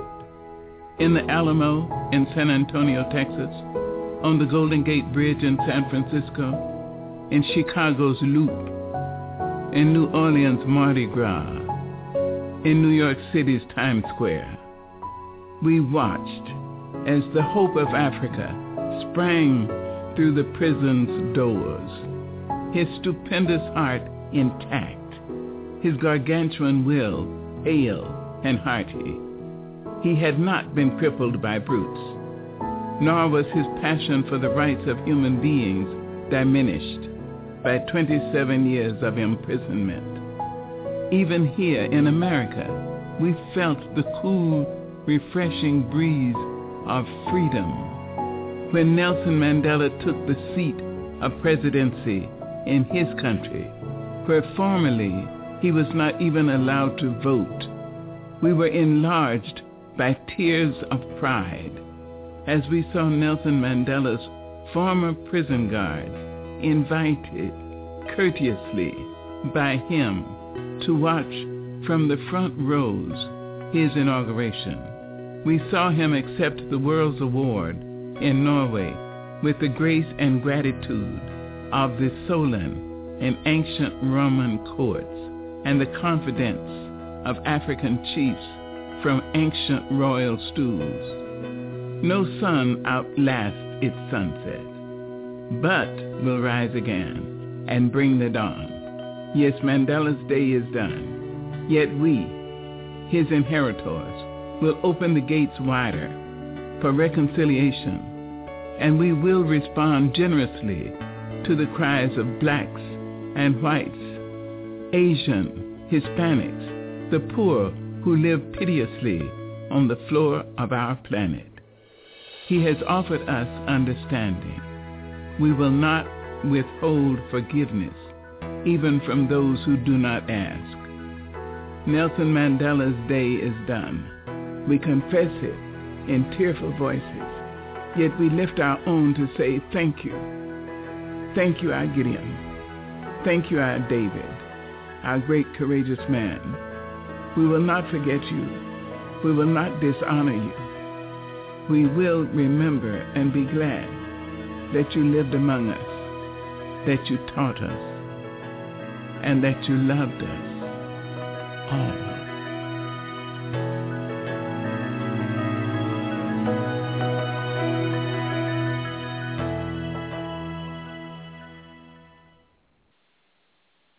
If there was no other legacy from the life of Madiba Nelson Mandela, Madiba taught us one thing, and that is revolution requires heart, soul, commitment, and sacrifice. Good night and farewell, Madiba. Tata. And to the people of South Africa we say, Amandla, Awethu. May God bless South Africa. Thank you for being with us at Our Common Ground tonight, and thanks to Dr. Tommy J. Curry for joining us. And to all of our chatters, join us on Facebook, Twitter, Janice OCG. I'm Janice Graham. Join us next Saturday, 10 p.m. I'll be listening for you. Speaking truth to power and ourselves.